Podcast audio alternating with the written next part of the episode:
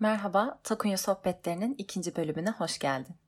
Çocukluğumdan kalan ve yetişkin hayatımı etkileyen birçok anlamsız kodla birlikte yaşadığımı fark ettiğimde hayatım değişti. Aynı zamanda çoklu karakter bozukluğuyla nasıl yaşıyorum, hayatımda neleri etkiliyor ve en önemlisi neleri etkilemesine izin vermiyorum. Birçok şeyi nasıl aştım, işte tüm kırılma noktalarımı masaya döktüğüm yer burası. Normalde kimseyle konuşamadığım iç dünyamı podcast haline getirerek belki benimle aynı hisleri paylaşan ama henüz farkında olmayan birileri vardır ve onlara dokunabilirim diye anlatmaya başladım. Bu podcast'imde size her şeyin başlangıcı olan yere, çocukluğuma götüreceğim. Şimdi size 99 yılından kalma bir ses kaydı dinleteceğim. Ben henüz 5 yaşındaydım. Arada annemin ve ablamın sesi karışmış olsa da e, benim sesimi şuradan ayırt edebilirsiniz. Biraz Osman abiye benziyor. Benim sesim Chucky gibi bir ses. Oradan ayırt edebilirsiniz. Ben iyi olmak istiyorum diye başlayan o Chucky ses benim sesim. Eğer bu podcast açtıysan demek ki dinlemeye hazırsın. Ben de anlatmaya hazırım. O zaman hadi gidelim 22 yıl öncesine. Ben iyi olmak istiyorum, iyi olamıyorum. Peki yapmak isteyen Allah yapardı. Ama hiç iyi olamıyorum. Evlenip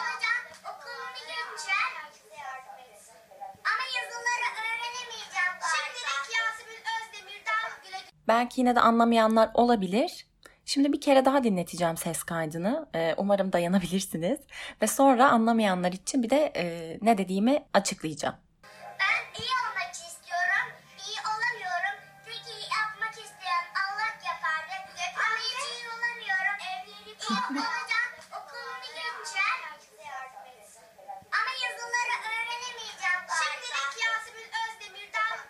Evet, herkes dinlediyse ve hala anlamayan varsa 5 yaşındaki Serra şunu söylüyor.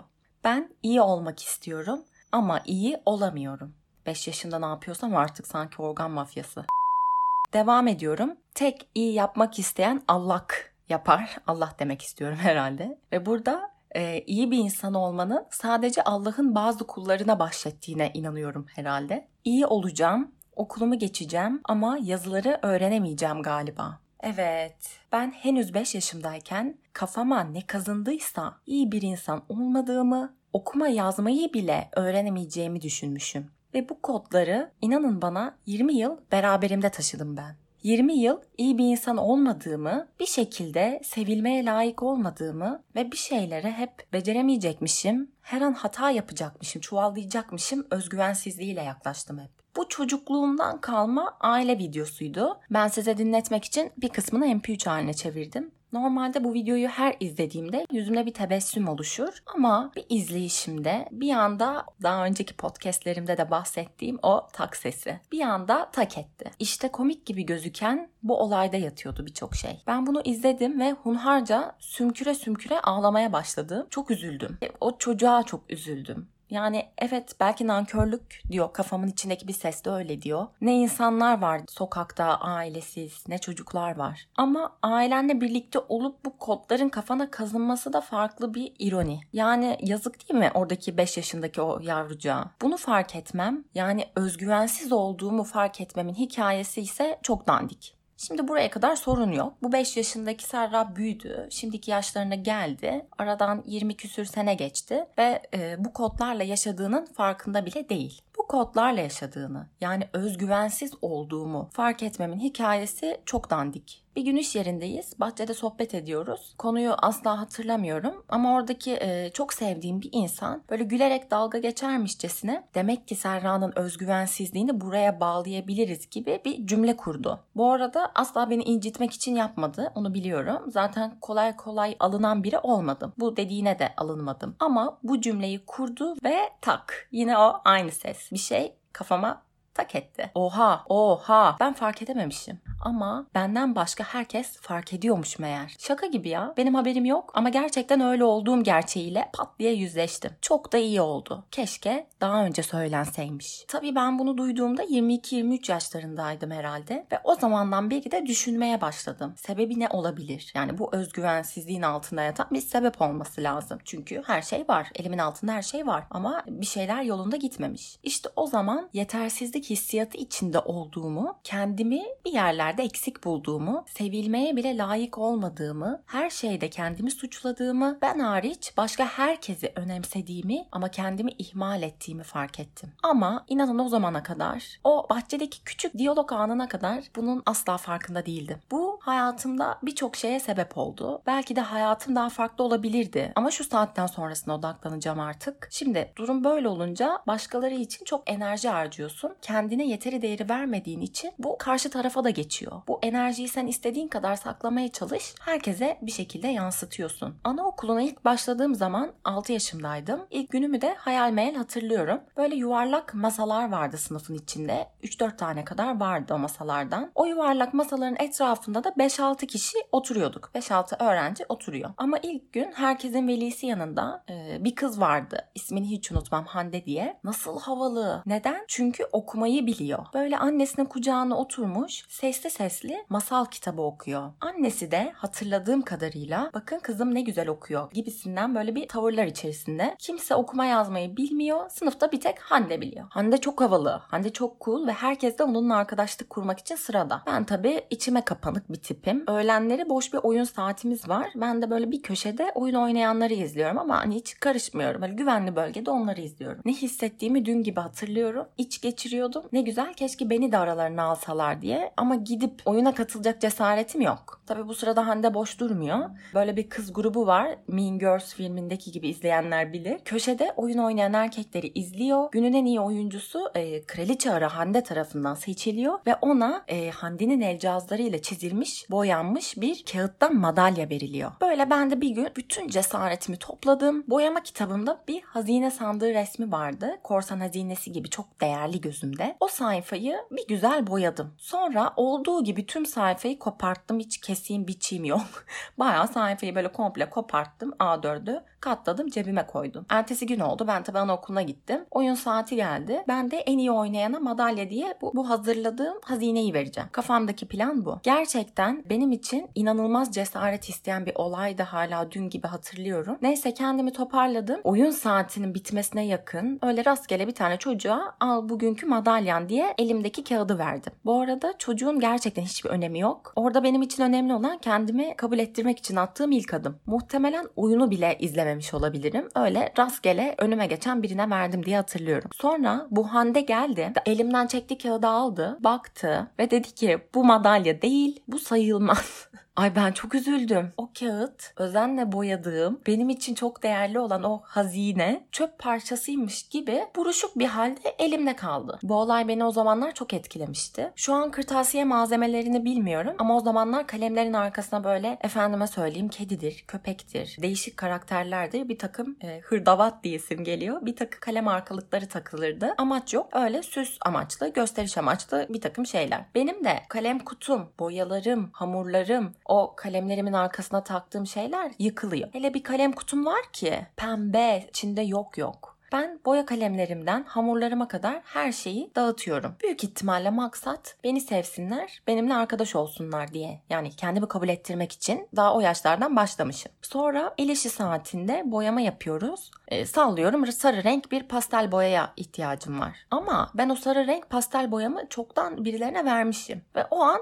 ona ihtiyacım var. Gidiyorum verdiğim kişiden rica ediyorum. Ödünç alabilir miyim boyayıp geri vereceğim diye. Ve vermiyorlardı. Bana lazım diyorlardı bak hatırlıyorum. Gerçekten hayatımın ilk kazıklarıymış. Ve daha çok küçükken siz de nankörmüşsünüz. Umarım şimdi fark etmişlerdir. Çünkü hala öyleyseniz hayat çok zor olur. Hem size hem etrafınızdakilere. Ne demişler? Karga belli olur. Bazen düşünüyorum genel olarak iyi bir insan mıyım, kötü bir insan mıyım diye. Kötü yanlarım var mı? Çok var. Ama genel anlamda iyi biriyim diyebilirim. Yani bana göre iyi biriyim. Kime göre? Bana göre.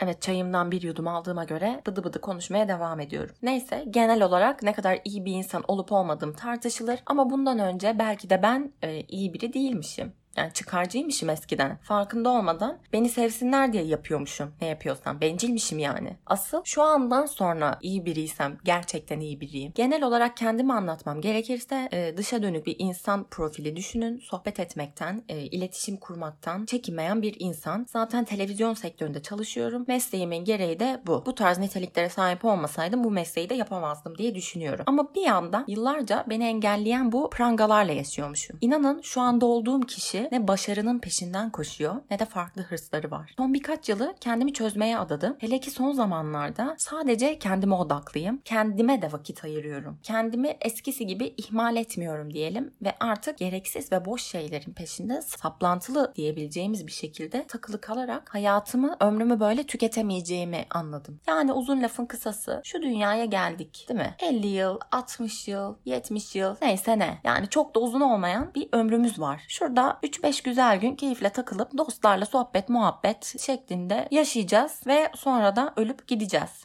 Eğer olabiliyorsa yeni keşifler, daha sonraki nesile katkısı olacak, efendime söyleyeyim bir takım buluşlar, sanat eseri yani bunlar tamam ama fazlasına gerek yok. Yani şu 3 günlük dünyada ben artık sefa pezevengiyim. O yüzden hiç boşuna ağzımın tadının kaçmasına da gerek yok. Her an öteki tarafa da geçebiliriz. Mukadderat bir şey diyemem. Şurada bir sakin kafayla duralım kafi. O dolabında giymeye kıyamadığın, kullanmaya kıyamadığın şeyleri bugün ya da yarın ne zamansa müsaitliğin o zaman kullanmaya başla lütfen. Aynı şekilde kendinle barışman için, geçmişinle yüzleşmen için doğru zaman. Ailenle, arkadaşlarınla, etrafında olan ilişkilerini düzene sokmak için doğru zaman. Ya sen böyle düşünüyorsun diye her şey mükemmel mi olacak? Hayır. Olumlu düşüneyim, hep olumlu şeyler beni bulsun. Bu bu demek değil. Ama üzüntünü de fark ederek yaşa, sevincini de fark ederek yaşa. Benim mesela yıllardır bir inancım var. Bunu aslında biraz yıkmaya çalışıyorum. Ne zaman bir gün çok mutlu olsa hep ertesi gün ağlayacağıma inanırım. Yani ertesi gün dediğim çok kısa bir zaman sonra e, kötü günlerin geleceğini ve ağlayacağıma inanırım. Ve gerçekten de öyle olur. Ne zaman çok kötü gün geçirsem ya da çok kötü bir dönem geçirsem bilirim ki çok kısa bir süre sonra yine güzel şeyler yaşayacağım. Ve gerçekten yine öyle olur. Ama artık bunu planlamak, bunu düşünmek, e, bunu çekmek istemiyorum. Üzüntü de bana ait, sevinç de bana ait, her şey bana ait. Yani şurada gerçekten 3 gün yaşayacağız sonra da ölüp gideceğiz. Bunun üzerine çok fazla e, düşünüp benim gibi kafanızı yormanıza gerek yok. O yüzden olabildiği kadar ne yaşıyorsanız geçeceğini bilin ve kendinizi ana ve akışa bırakın. Bu biraz motivasyon ve e, meditasyon, ha meditasyon şeyleri gibi oldu, cümleleri gibi oldu. E güzel, o da güzel, onu da yapıyorum. Çok da faydalı buluyorum. E illa bir matın başına geçip parmaklarınızı yuvarlak yapıp om diye e, ses çıkarmanıza gerek yok. Duşun altında 2 dakika fazladan geçireceğiniz ya da kapatalım muslukları uyumadan önce telefonunuzdan herhangi bir sakinleştirici frekans açıp dinlemeniz ve öyle uykuya dalmanız bile aslında bir meditasyon. Gökyüzünü izlemeniz ve izlerken kendinizi serbest bırakmanız aslında bir meditasyon. E, çok da büyütmeye gerek olan bir şey değil. Ve her insanın da e, gün içinde muhakkak yapması gerektiğini düşünüyorum. Çünkü zihnimiz çöplüğe dönüyor ve onu bazen arındırmak gerekiyor. Muhakkak ki günde 5 dakika, 10 dakika hiç fark etmez.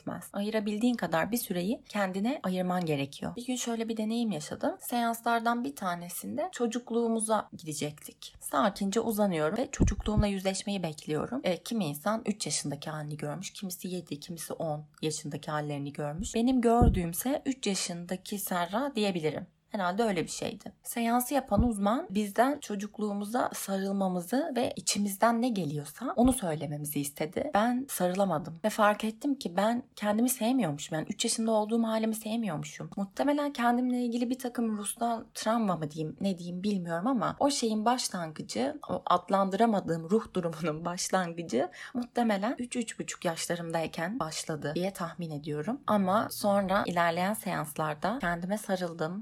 Kendimi çok sevdiğimi ve bu yaptıklarını sevgiyle affetmesini istedim ondan. Ve bundan sonraki hayatımda da bu şekilde devam edeceğinin sözünü verdim. Bu da çok kendimi teselli ediyormuşum gibi oldu. Kendi kendine konuşuyor, kendini teselli ediyor aslında kendiyle ilgili sorunu olan herkesin bir yerlerde muhakkak bunu yapmaya ihtiyacı var. Kendine iyi bak ama lafta değil gerçekten iyi bak. Hoşçakal.